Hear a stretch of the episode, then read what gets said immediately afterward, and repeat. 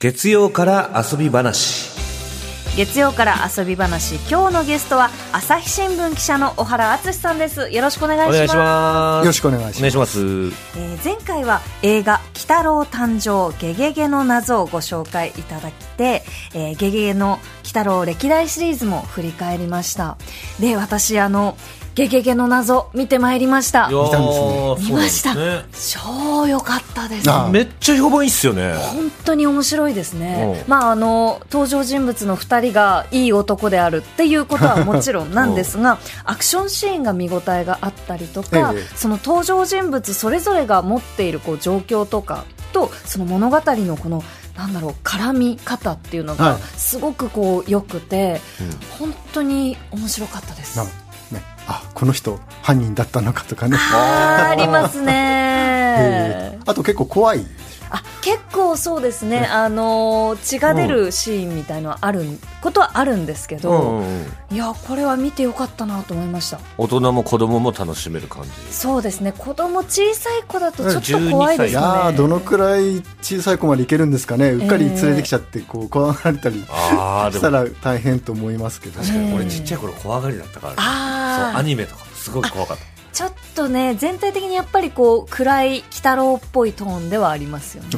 鬼太郎ねなかなか出てこないっていうか初めと終わりしか出てこないし、えーうん。ちょっと大人向け来たのね。そうですね。でも子供と見ても楽しそうですね。まああのアクションシーンみたいなのもそれにあるし、まあ妖怪退治もあるしというか、あー気になる。なのでちょっと的な方はぜひ見てみた、あ見ていただきたいと思います、うはい。えー小原さん今日はどんなアニメをご紹介いただけるんでしょうか？えっと今日はですねあの、えークレイは大体アニメ映画がたくさん公開される、えーシーズンなんですけれども、あの12月に公開された長編アニメ映画を紹介します、うん。えーまずは「窓際のトットちゃん」おう。トットちゃん。まあ、あの皆さんご存知黒柳徹子さんの自伝的小説「窓際のトットちゃんが」まあ、初めての映画化ということで、あのアニメになって12月8日から、えー、と公開をしています、あの第二次世界大戦が終わる少し前の、まあ、日本を舞台にしてあの黒柳さんの幼少期を自伝的にあの描いた、えーちょっとやんちゃが過ぎて小学校から退学になってしまったえ。えー主人公トットちゃんがあの自由なあの校風で知られるあの学園にやってくるという、えーそこで、まあ、いろんな先生とかあの仲間というかあの友達に出会うって成長していくという話、あのなんですけどすごい丁寧なアニメーションで、ええ。子供たちもすごい生き生きとうん描かれていて、んあのすごく動きも柔らかくて。で演出も丁寧で全体にこうリッチで上質な感じのアニメーションになっているというのともう一つはその、えー背景となっている戦争がですね、はい。こうじわじわとその日常を、えー侵食してくるというかうん。変えていってしまうという。うんうんうん。そういう描写がさりげないんですけどこう随所に織り込まれていてですね。大変そこはあのあのひしひしと怖さが感じられるそういう部分でもあの見どころがありますね。うん。うんうんすごく評判のいい作品ですがえーっとすごくあすごくよくできたいい映画だなと思うんですけど、はい。えーっと引っかかった点がちょっとあって一つはその、まあ、原作に準拠したせいだと思うんですけれども、まあ、細かいエピソードの術つなぎになっているという感じで、ええまあ、その2時間弱の映画としてのその盛り上がりはもうちょっとかなという、うん。あの感動的なシーンもあのまんべまんべんなくあるんですけどね。えーというのだとあのこれはもう好みの問題なんですけど私はそのキャラクターのそのなんていうかこうお化粧っぽいような、あの外見がですねちょっと引っかかってしまって。デザインキャラクターデザインっていうことですか？ねそうですね。あのーまああのビジュアルをなんかポスターとか予告編とかであの見ていただければわかるんですけどその、えー、頬紅とリップと、えーアイシャドウっていうのがこうつけてあるようにこう見えるわけです。確かにみんなトットちゃんのパパとかもなんかちょっとこれがねその子供だけじゃなくまあ男の子も女の子もなんですけど、えーお父さんもうんうん。そうそういう感じで,、うん。であの結構年配の校長先生なんかもですね、あの唇がツヤツヤだったりするのでうーんこれはなぜっていう感じでそこがあのちょっと、えー引っかかってしまいましたですね。ほうほうほうほう。なるほどね。この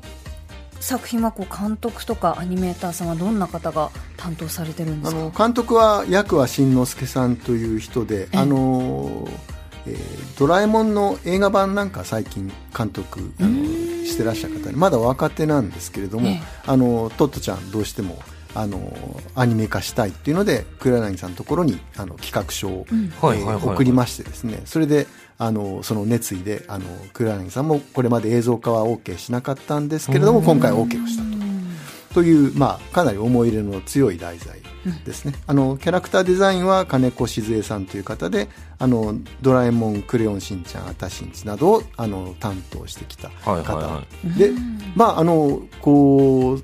存分に腕を振るってるなっていうあの、うん。えー、と感じはしましてですね、あのさっき私がそのどうかなと思ったその、えー、とお化粧っぽいようなうん。メイクについても、あのお話に引き込まれてあの気にならないという感想を持つ人もいてですね、うん。まあ多くの人はあそうかもしれないというふうに、ん。えー思います。だからその、まあ、ちょっと私にはあの好みとは違う部分があるんですけど、はいはいはい。あの多くの人にあの見てほしい、うん。あの映画ですね。うん。トットちゃんを黒柳さん書いてるっていうのはもちろん知ってるんですけど、はい。ちゃんと読んだことはなくて僕。私も実は読んだことがないんですよね。私も実は読んだことがあるそうなんですね。だからすごくその映画として、ええ。あのこうやってやってくれるのは、んもう入りやすいですよね。入りやすいですね。でそのエピソードのこのいろんなエピソードがこう出てくるっていうのも、うん。多分その初見で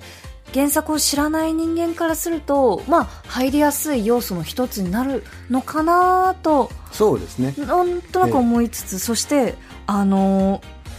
今回声声優さんであ声優さんとしてこう出ている俳優の皆さんがすごくあの有名な、確かに声優さんってわけじゃないんですえね、え方が俳優さんたくさん出てますまあ、ね、アニメ映画の対策にありがちな、ええ。えーと俳優さんをあの選ぶという、あうん。のすごいそれぞれが主役級の,、ねえ。あの主演を張れるようなあの俳優さんを集める、まあ、あの対策には、えーありがちなパターンで、あの今回も、えー、とトットちゃんは大野リリアナさんというこの子役の方なのかな。ええであとその周りをあの役所広司さんとか小栗旬さんとか杏さんとか、えー滝沢カレンさんとか、うん。あのであのがっちり固めているという。おー気になるな。これ気になりますね。滝沢カレンさんが、えー、とやってる役が大石先生というトットちゃんの担任の先生の役なんですけどそうです滝沢カレンさんが先生役ってどんな感じなんだろうって確かに。これは見てみたくなりました、うん。はい。これは見てみましょ見てみましょう、う、うん、えー小原さん続いてご紹介いただくアニメ映画は何でしょうか？えー続いては屋根裏のラジャー、えーメアリと魔女の花という、えー作品が前ありましてですね、それを作ったのがスタジオポノックっていうところで、これはあの、えージブリの若手がジブリから独立するような形で設立した、あのスタジオなんですね。で、メアリと魔女の花というのを、えっ、と、6年前でしたかね、あの、公開をしまして、その後、えー短編を集めた映画というのをやって、今回が長編2度目。それが、あの、屋根裏のラジャー。で、あの、えっ、と、イギリスの作家のハロルド AF ハロルドっていう人の,、あの児童文学、うん僕が消えないうちに」というのがあの原作で15日にあの公開をはいされました、えーとイギリスの、えー児童文学が原作でファンタジーっていうのは「メアリと魔女の花と」あの共通、えーしていて、まああのーちょっと不思議なことが起こってでも子供の日常がベースでみたいな、まあうん。うんあのその路線といってもあのジブリっぽいところを継承して、絵柄はメアリと魔女の花に比べるとまたちょっとジブリからは離れたかなっていう感じがしますけどこれもあのすごい丁寧なあのアニメーションでですねあのいろんなあの空想の世界をに飛んだりとか不思議なあの国が出てきたりとか、あのまああのいろいろ面白いですけど主人公の、えーラジャーっていうのはその、えーイマジナリーフレンドっていうあの想像のえー友達みたそいうなこですね。あの、まあ、女の子がいて、その、えーお父さんを亡くしたショックでちょっと、あの、えー悲しみを抱えてるんですけどその子のイマジナリーフレンド、その子にだけ見える、うん。あのラジャーっていう男の子が主人公なんですけどその女の子が事故に遭ってしまってですねそのイマジナリーフレンドはその、えー元の人がそんなんじゃこう、えーっと成り立っていかないというか、で自分が軽装になる。そこでこの他のイマジナリーが現れてそのイマジナリーたちのあの世界へ連れていく。へえうんかなりファンタジーな。そうですね。そうですね。ただそのそのイマジナリーを狙う悪役みたいなのも出てきてね。それに付け狙われるとかそういう風なお話、だからその、えーイマジナリーを食おうとする悪い人間から逃げつつなんとかその主人公はその、えー女の子を、えー助けようとするというそういうあのお話にあのなっています。ねこれはもうあれですか？その大人も子供も楽しめるような感じですか？どっちかっていうと子供向きかなという感じがうんしますね。はあはあはあはあはあ。なるほどね。だからジブリ直系なんだえね、えそっかそうなるとでもジブリとは絵柄がちょっと離れてる。メアリーに比べると離れましたね、まあ、あえて話したのかなという、ああ、ええ。オリジナル感がある感じですそうですね、うん。はい。でなんとなく画面もちょっと日本のアニメっていうよりはこうもしかしてヨーロッパみたいなこあう匂いもちょっとだけ、はい。はいはいはい、はい。まあただこれももうもう一押しあの、この映画ならではのこのファンタジー場面みたいなのを作ってほしかったなっていうところがあるんですよね、うん。あのメアリと魔女の花の時にも同じような感想を持ちましたけど、うん。まあやっぱりあのーファンタジー場面さん散々いろいろ作られてますから、うん。こうなんていうかこの映画ならではみたいなちょっと驚きが欲しいんですよね。そうでないとちょっと、あの既視感がどうしても出てきてなんかね。まあどっかでこういうのは見たかなみたいな風になってしまうんで、まあ、そこはちょっと弱いかなというふうに、えー思いましたね。うん。これから期待の期待の会社っていう感じそうでなんですかね。すね。うん、そうですね。えっ、と、なんていうか、ただ正念場でもあるかなっていう思いますね。その、えー多少前作の、前作の長編から時間が空きましたし、メアリと魔女の花から。うんえーまあ、この暮れでなかなか、あの、対策に挟まれてですね、うん興行の方はちょっと、あの、苦しいようですね。はい。あの、小原さんがこれまで見てきてこれはと思ったファンタジーアニメ映画とかって何かあやっぱそれはあれですよね、宮崎駿さんの作品が、えーなんと言っても、はい。まあやっぱり強いですよね、うん。強表いですね現として。でもジブリ系列じゃないですか、ここもそうなんですよ、はい。だからそのクオリティっていうのはどうなんですか？クオリティは十分高いんです、うん。まあ、だからそこはねその天才宮崎駿と比べてはなんなんですけあどその不思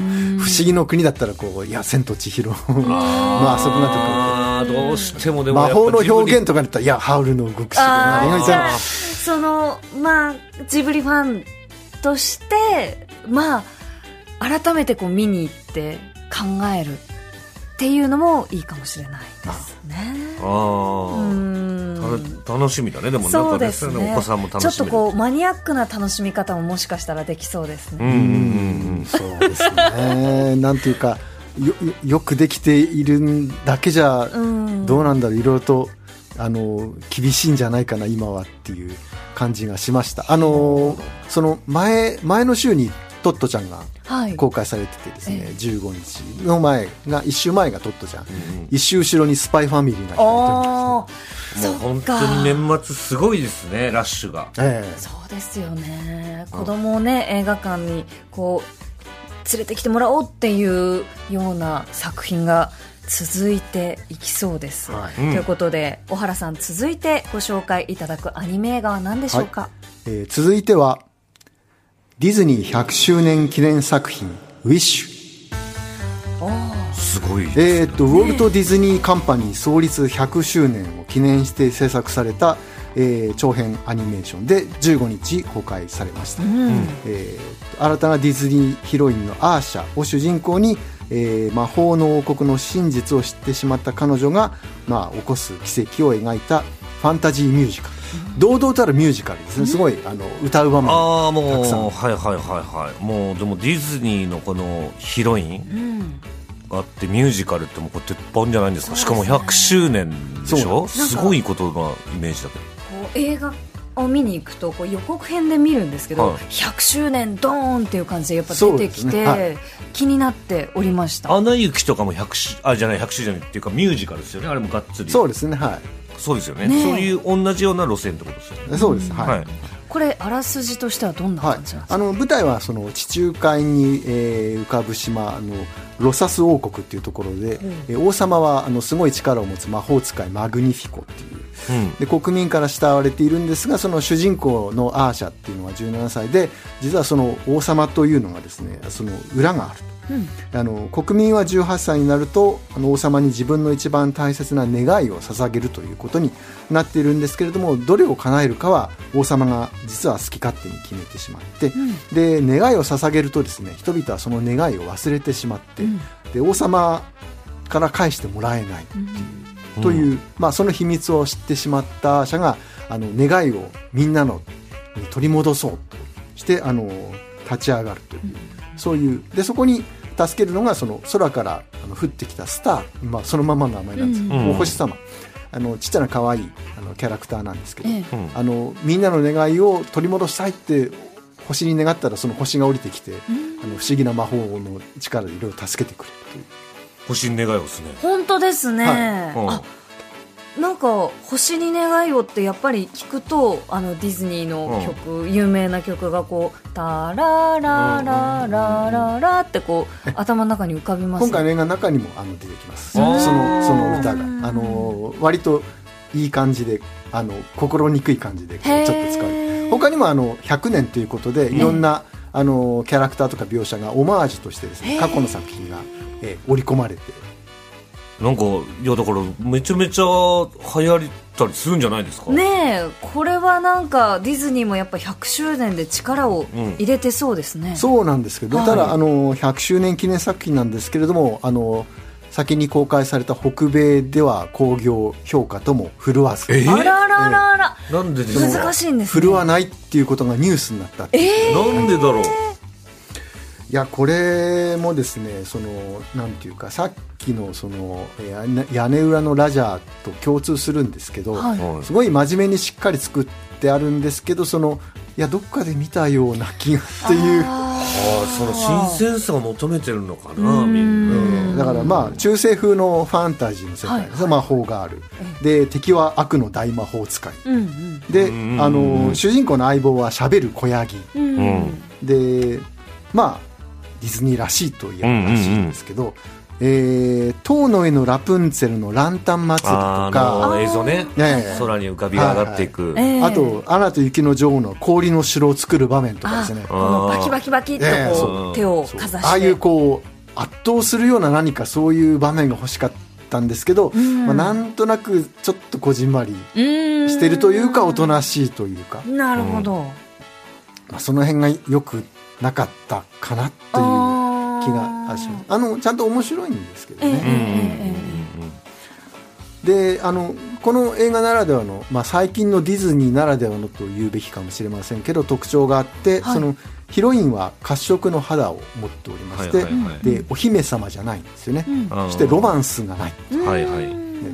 あの舞台はその地中海の島なのであの監督のクリス・バックとあのファン・ウィーランスン・ソーンさんにあのインタビューしましたけども、監督言うにはあの地中海の島なので、えーアーシャの父親はあの南ヨーロッパ系で,、でお母さんは北アフリカ系、でまああの地理的な設定から自然とそうなって、まあ、おとぎ話と多様性の掛け合わせだという、うん。えー言ってましたよ。でプリンセスじゃないっていうのはこれはそのなんていうか特別な地位にはない一市民がですね、その社会に疑問を抱いて仲間と団結して社会を変える物語なんですよね、うん。だからもうほとんど後半行くとあの革命劇みたいな感じで、みんなで一斉にわっと立ち上がってでそれに対して王様がこうあの、まあ、逆襲というか攻撃をしてみたいな、そういうあの物語うんうんであの、まあ、監督が言うにはそのこれは女性がリーダーとして目覚めて大きなことを成し遂げるという物語なので物語がそのロマンスを必要としなかったんだといううん。というあのふうに言っておりましてですね。うん。まあなんていうかあの広く言えばディズニープリンセスのプリンセスものなんですけれども、うん。まあなんていうか、うん。あの一回の市民がリーダーシップを発揮して立ち上がって社会を変えるみたいなそういうお話、なるほどね、えはいはいはいまあ今風だなそうですね。ですね。もう本当今風ですね、うんなんかこう、まあ、これまで100年こう続いている、ん。まあ、100年続けてきたそのディズニー映画のプリンセス像っていうものを、まあ、問い直してうん。こう新しいプリンセス像ってなんだろうってこう考えた一つの答えってことなんそうでですすかね。だから多様性とかポリコレっていう影響をもろに受けてるっていう。まあそこはあの積極的に取り込むっていうこう、うん。まあ、最近のディズニー作品を見てるともうあのアニメに限らず、うん。あのその部分はこう、うえんーがっちりあの取り込んでいくんだっていううん。強い意志を、感じますよね。この映画をこう見た子供たちが、まあ、自分自身のその認識とか、このロマンチックラブイデオロギー、まあ、人が恋愛して結婚したらめでたしめでたしみたいなこの構造に対してどう思うのかっていうのは、うん。なんか見た子供にちょっと大人として話を聞いてみたいなとそうですね。思いますね。だからまあ悪い魔法使いをみんなでやっつけるっていううん。あのお話ではあるんであえ。えのしっかり子供も楽しめるんですけど、うん。まああの少し年を取れば、まあ、そういうあの10代ぐらいの女の子にとっては感じるところもあるだろうし、うん。あとはあれですよねそのすごいはっきりしたメッセージはこれは端的に言えば政治に目覚めよっていううん、今っぽい。映画だと思うんですよ、うん。だってこの18歳になったら王様に願いを捧げてってこの18歳になったらっていうところの設定が、ね、ええもうもうなんていうかせそれは選挙権のことみたいなそうですね、ええ感じがするのでまあだからあれですよね。そういうあの権力者に預けちゃうんじゃなくて、うん。あの民主主義、うん。主権に目覚めよという、みんなでという仲間と団結してね、そうっていうなんかメッセージは明快ですなるよね。ほど、ああなるほど。いやー100周年に。そうだね。ねそういうなんだろう。だからもう僕が小さい頃のディズニーのイメージと全然違うんですようね、ん。うん。なんかこうある意味こう勝負をかけてきた作品じゃないですか。そうですね、うん。はい小原さんはどうお感じになります？この100周年で。いややっぱりあのさっき言ったあのランタン祭りとか氷の城とかやっぱああいうああいうのがななければってそこはクリエイティブだろうという気がするんですよね。うん。その、うん。えーその